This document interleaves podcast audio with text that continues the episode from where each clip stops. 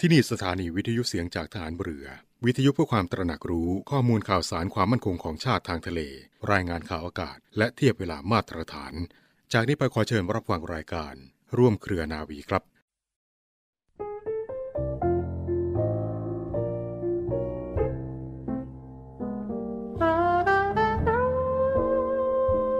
วิถีทางดำเนินของบ้านเมืองและประชาชนโดยทั่วไป มีความเปลี่ยนแปลงมาตลอด เนื่องจากความวิปริตผันแปรของวิถีแห่งเศรษฐกิจ สังคม การเมือง และอื่น ๆ ของโลก ยากยิ่งที่เราจะหลีกเลี่ยงให้พ้นได้ จึงต้องระมัดระวัง ประคับประคองตัวเรามากขึ้น โดยเฉพาะในเรื่องการเป็นอยู่ โดยประหยัดเพื่อที่จะอยู่ให้รอด และก้าวหน้าต่อไปได้โดยสวัสดี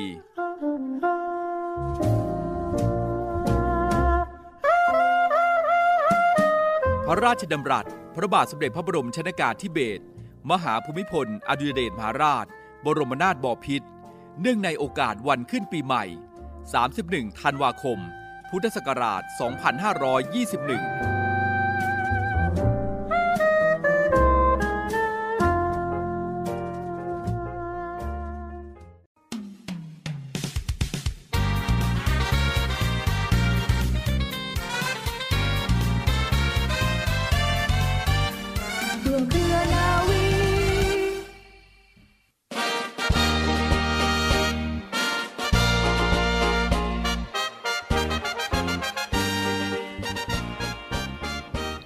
สวัสดีคุณผู้ฟังทุกท่านค่ะ ขอต้อนรับคุณผู้ฟังทุกท่านเข้าสู่รายการร่วมเครือนาวี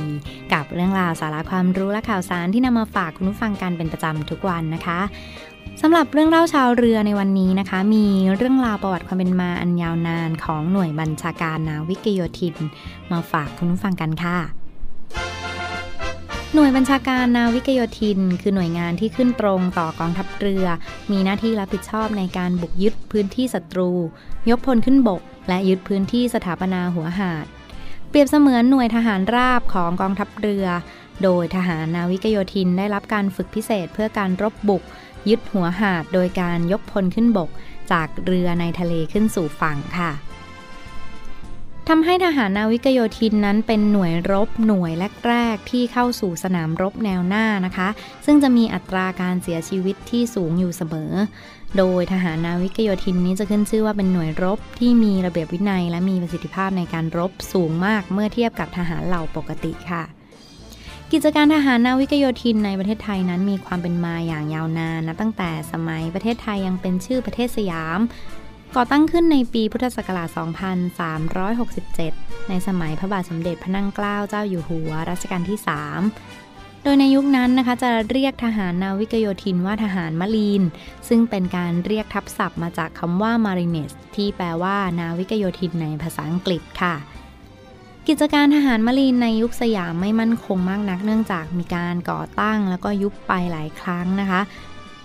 ผลงานที่โดดเด่นที่สุดของทหารมารีนในยุคประเทศสยามก็คือสงครามปราบห่อค่ะ ในช่วงปีพุทธศักราช 2417 ยุคของพระบาทสมเด็จพระจุลจอมเกล้าเจ้าอยู่หัวรัชกาลที่ 5 กลุ่มกบฏจีน ไท่ผิงหรือห่อที่ต่อต้านราชวงศ์แมนจูในประเทศจีน ได้ทำการก่อกบฏและแตกพ่าย บางส่วนหลบหนีลงมาในตังเกีย ทางตังเกียได้ปรับปรามกลุ่มห่อขับไล่ห่อทำให้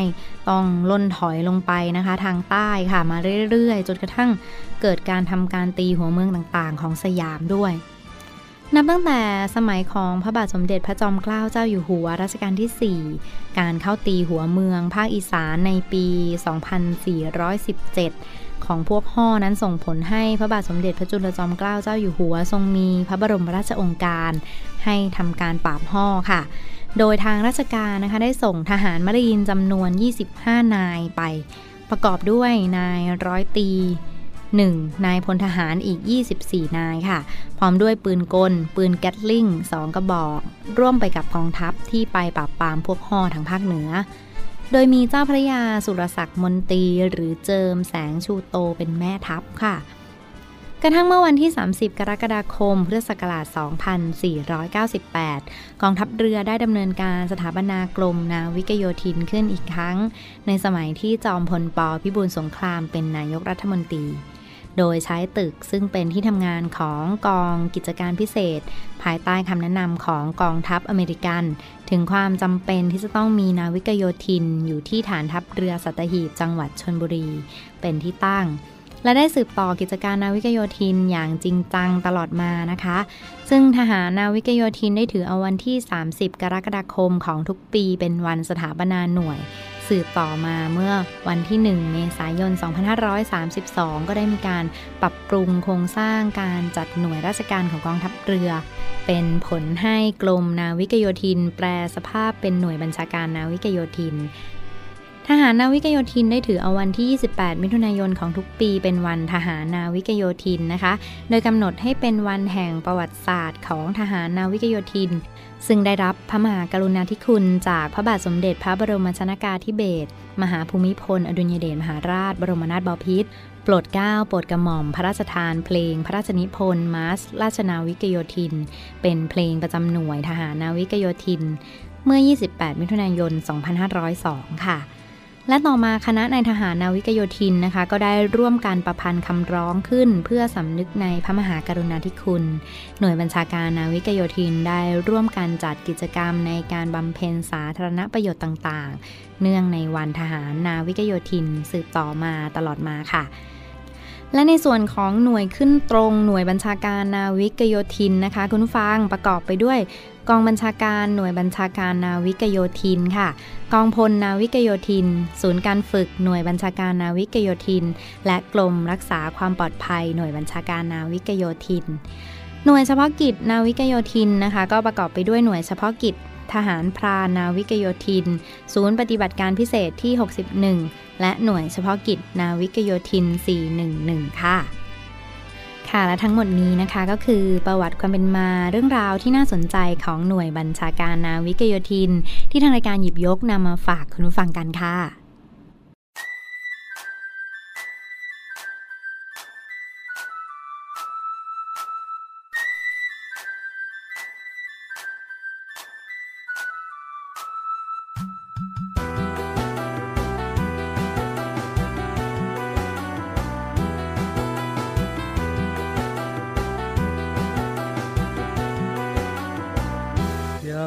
ยามเย็นออกลาดตระเวนบ้านป่าเชิงเขาชายแดนปักใต้ของบ้านเรา ยินเสียงละหมาดจากสุเรา มองเห็นสาวสาวสวนลกกองชัยไหลอาเดเดมอนามอาปา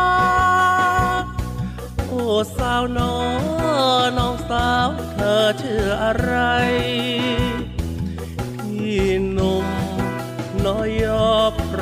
ว้ใจ มาคุ้มภัยแดนใต้ของไทยเราคำลงคำลงเสียงนกบุรงบินกลับป่าเขา เสียงกลองรำกริดกองลำเดาบินลาบินเกาะยังต้นยาว มองเห็นสาวสาวสวนยางชมตรูอาเด เดมายาเหมาะบายาน้องสาวน้องคุณสวยน่ารักน่าดูนาวิกโยธินขอเรียนรู้ อยากจะชิมดูข้าวยำน้ำบูดู มาเจอสาวสวยชายแดนไทย แดนปักใต้น้ำใสเกาะงามรู้เทือกเขาปูโดเสียดยอดภูหาดสวยรู้ทะเลติดฟ้าครามสาวปัดตานีสาวยะลา สาวสงขลาสาว ราช่างงามคำ เธอสวมหยาบสวยเลิศล้ำ ช่วยซ่อนคำยาวีพี่น้อยยายามเช้ายามเช้าน้อยยอคอยเฝ้าตื่นหรือยังนอ เห็นเรือก่อนและลอยลองรอ แสงทอใบมะพร้าวงามละออ อยากอยู่ด้วยนอปักตายบ้านเราอาเดอาแบกกาแสดมาน้องสาวนอพี่รักเจ้าแม่น้องเยาวนาวิโยธินขอวอนว้าอยากจะเจอเจ้าก่อนกลับฐานทหาร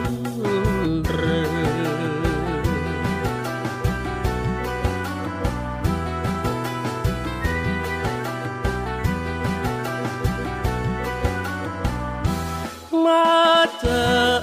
สาวสวยชายแดนไทย แดนปักใต้น้ำใสเกาะงามรู้เทือกเขาอุดเสียดยอดภูผาดสวยรู้ทะเลติดฟ้าครามสาวปัตตานีสาวย สาวสงขาสาวนราช่างงามคำ เธอสวมหยาบสวยเลิศล้ำ ช่วยซ่อนคำอย่าวีพี่น้อยยายามเช้ายามเช้านอยอคอยเฝ้าตื่นหรือยังนอ เห็นเรือก่อและ ลอยลองรอ แสงทอใบมะพร้าวงามละออ อยากอยู่ด้วยนอปักใต้บ้านเราอาเดอาแบกกาเซเดโมน้องสาวน้อพี่รักเจ้าแม่น้องยาว นาวิโยธินขอวอนว้า อยากจะเจอเจ้าก่อนกับฐานทหารเรือ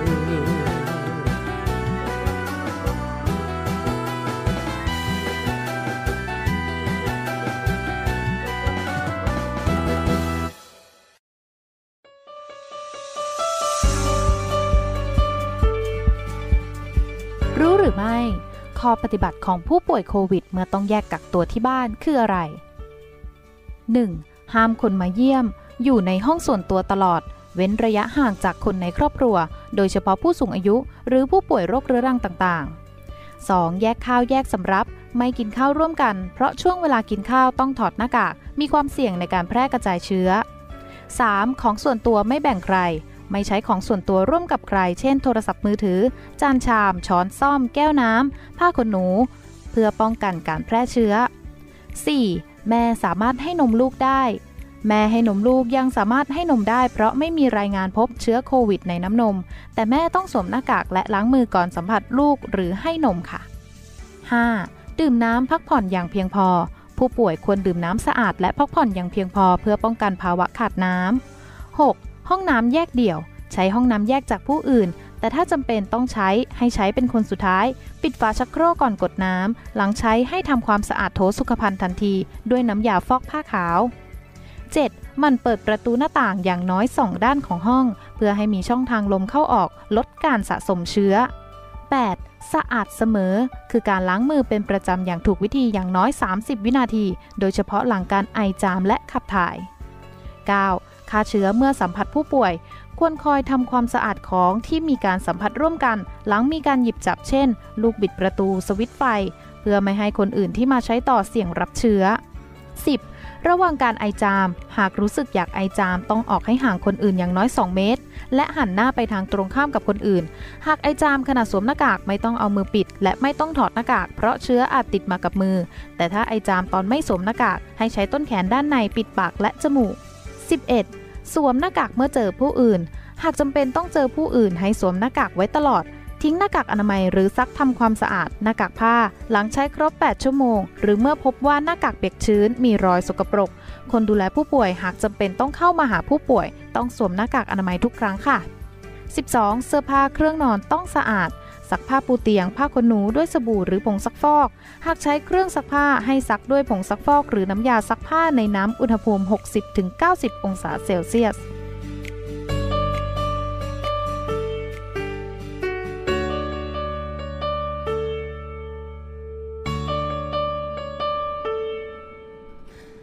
กลับเข้าสู่ช่วงนี้ของร่วมเครือนาวี รับฟังผ่านทางสถานีวิทยุเสียงจากทหารเรือ สทร 15 สถานี 21 ความถี่ทั่วประเทศไทยนะคะ และเว็บไซต์ www.voiceofnavy.com เสียงจากทหารเรือพอดแคสต์และเสียงจากทหารเรือ Spotify ค่ะ หลากหลายช่องทางที่อยู่เคียงข้างกันฟังกันนะ สามารถเข้าไป กดไลค์กดแชร์ได้เช่นเดียวกันค่ะ ทั้งช่องทางของ Facebook แฟนเพจ เสียงจากทหารเรือค่ะ เรื่องราวกิจกรรมที่มาฝากคุณฟังกันในวันนี้เป็นบรรยากาศของรอบรั้วนาวี กับกิจกรรมอนุรักษ์แนวปะการัง และสิ่งมีชีวิต ใต้ทะเลไทย ในมูลนิธิอนุรักษ์แนวปะการัง และสิ่งมีชีวิตใต้ทะเลไทย ในสมเด็จพระเจ้าลูกเธอ เจ้าฟ้าสิริวัณวรี นารีรัตนราชกัญญา บรรยากาศที่ผ่านมาฟังคะมีอีกหนึ่งกิจกรรมที่สำคัญในโครงการนี้นะคะ ไปจัดกันที่อำเภอขนอม จังหวัดนครศรีธรรมราชค่ะ กองทัพเรือได้จัดกิจกรรมอนุรักษ์แนวปะการัง และสิ่งมีชีวิตใต้ทะเลไทย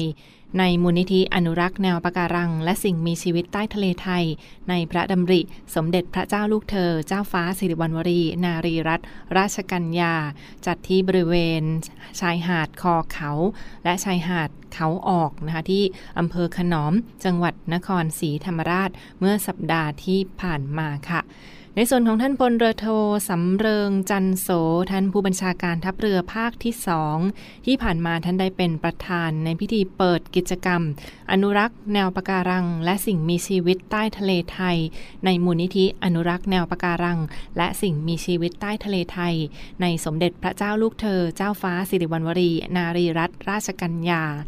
กิจกรรมนี้ค่ะจัดขึ้นที่ชายหาดคอเขาและชายหาดเขาออกอำเภอขนอม จังหวัดนครศรีธรรมราช ในส่วนของวัตถุประสงค์ของโครงการนี้ฟังคะ อนุรักษ์แนวปะการัง และสิ่งมีชีวิตใต้ทะเลไทย จัดขึ้นเพื่อรักษาระบบนิเวศ อนุรักษ์สิ่งมีชีวิตใต้ทะเลไทยนะคะและฟื้นฟูแนวปะการังให้มีความอุดมสมบูรณ์ พื่อที่จะเป็นแหล่งศึกษาท่องเที่ยวเชิงอนุรักษ์ ด้านนิเวศวิทยา การดำรงชีพของสัตว์ตามแนวปะการังค่ะ ซึ่งถือได้ว่าเป็นองค์ประกอบที่สำคัญของชายทะเล นอกจากนี้ยังมีการเก็บขยะในพื้นที่ทำความสะอาดพื้นที่ให้มีความสะอาดสวยงาม และปลอดภัยให้กับนักท่องเที่ยวอีกด้วยนะคะรวมทั้งการสร้างจิตสำนึกที่ดีให้กับน้องๆ เยาวชน ประชาชน ในการรักษาทรัพยากรธรรมชาติค่ะ การเก็บขยะชายหาดในพื้นที่อำเภอขนอม จังหวัดนครศรีธรรมราชนะคะมีการปลูกต้นกงกลางพัฒนาพื้นที่ป่าชายเลน อีก 100 ต้น และมีการปล่อยเต่าทะเลอีก 89 ตัว กิจกรรมการดำน้ำเก็บขยะค่ะ ถือได้ว่าเป็นส่วนหนึ่งของโครงการตามมูลนิธิ อนุรักษ์ แนวปะการัง และสิ่งมีชีวิตใต้ทะเลไทย ในสมเด็จพระเจ้าลูกเธอ เจ้าฟ้าสิริวัณวรี นารีรัตนราชกัญญา จัดขึ้นมาอย่างยาวนานนะและก่อตั้งขึ้นเพื่อสนองพระดำริของพระองค์ท่านที่ทรงมีเจตนารมณ์ ในการอนุรักษ์แนวปะการังกาลปังหา และสิ่งมีชีวิตใต้ทะเลไทยค่ะในส่วนของแนวปะการังและการละปังหานั้นถือได้ว่า เป็นทรัพยากรธรรมชาติทางทะเลที่ต้องร่วมด้วยช่วยกันนะดูแลรักษาให้มีความอุดมสมบูรณ์และยั่งยืนตลอดไป นี่ก็เป็นอีกหนึ่งเรื่องราวข่าวสารที่มาฝากทุกท่านกันในช่วงนี้ค่ะ กองทัพเรือจัดตั้งกองทุนน้ำใจไทย เพื่อผู้เสียสละในจังหวัดชายแดนภาคใต้ และพื้นที่รับผิดชอบกองทัพเรือ เพื่อนำไปมอบให้กำลังพลกองทัพเรือ และครอบครัวที่เสียชีวิต หรือบาดเจ็บทุกพลภาพ จากการปฏิบัติหน้าที่ ร่วมบริจาคเงินสมทบทุนช่วยเหลือได้ที่ ธนาคารทหารไทย สาขากองบัญชาการกองทัพเรือ หมายเลขบัญชี 115ขีด2ขีด17087ขีด2 ชื่อบัญชี กองทุนน้ำใจไทยเพื่อผู้เสียสละในจังหวัดชายแดนภาคใต้ และพื้นที่รับผิดชอบกองทัพเรือ กรุณาส่งหลักฐานการโอนเงินมาที่กรมการเงินทหารเรือ หมายเลขโทรศัพท์ 0 2475 5557 หรือ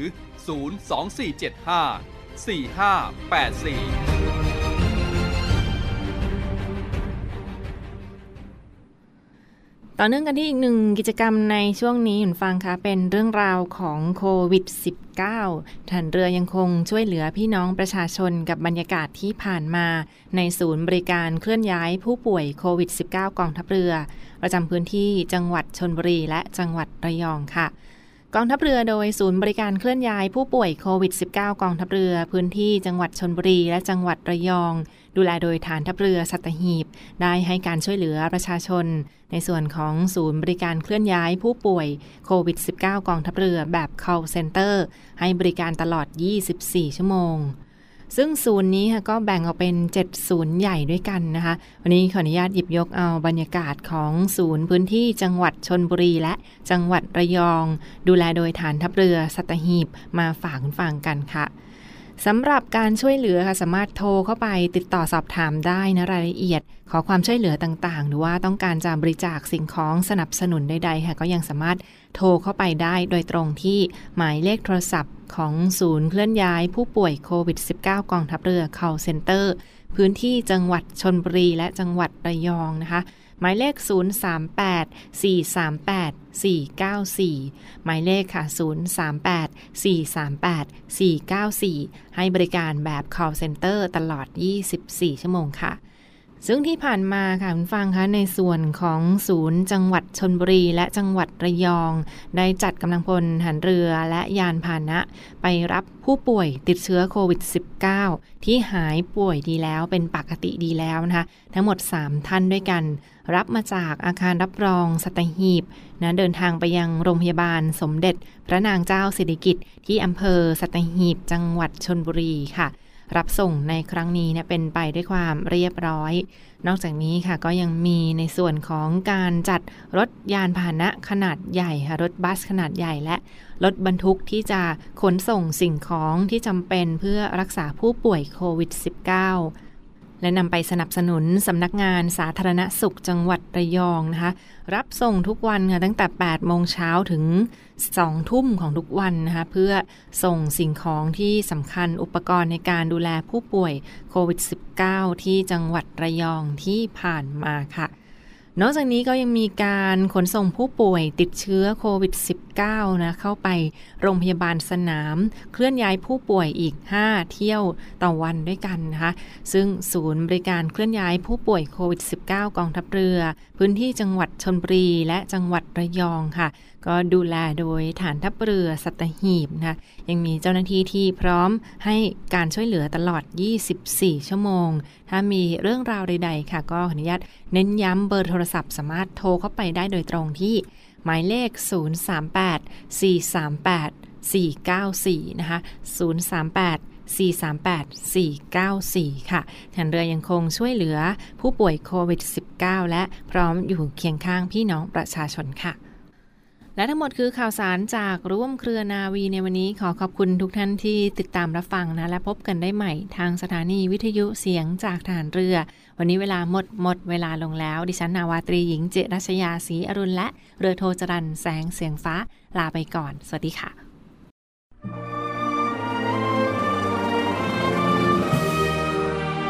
เพื่อเทิดทูนพระเกียรติคุณ และสืบสารปณิธานของพลเรือเอกพระเจ้าบรมวงศ์เธอ พระองค์เจ้าอภิกรเกียรติวงศ์กรมหลวงจุฬาภรณ์เขตอุดมศักดิ์ในภาพหมอพร ขอเชิญร่วมบูชาวัตถุมงคลรุ่น สืบสารปณิธานหมอพร เพื่อจัดสร้างศูนย์การแพทย์แผนไทยหมอพร และการแพทย์ผสมผสาน โรงพยาบาลสมเด็จพระปิ่นเกล้ากรมแพทย์ทหารเรือ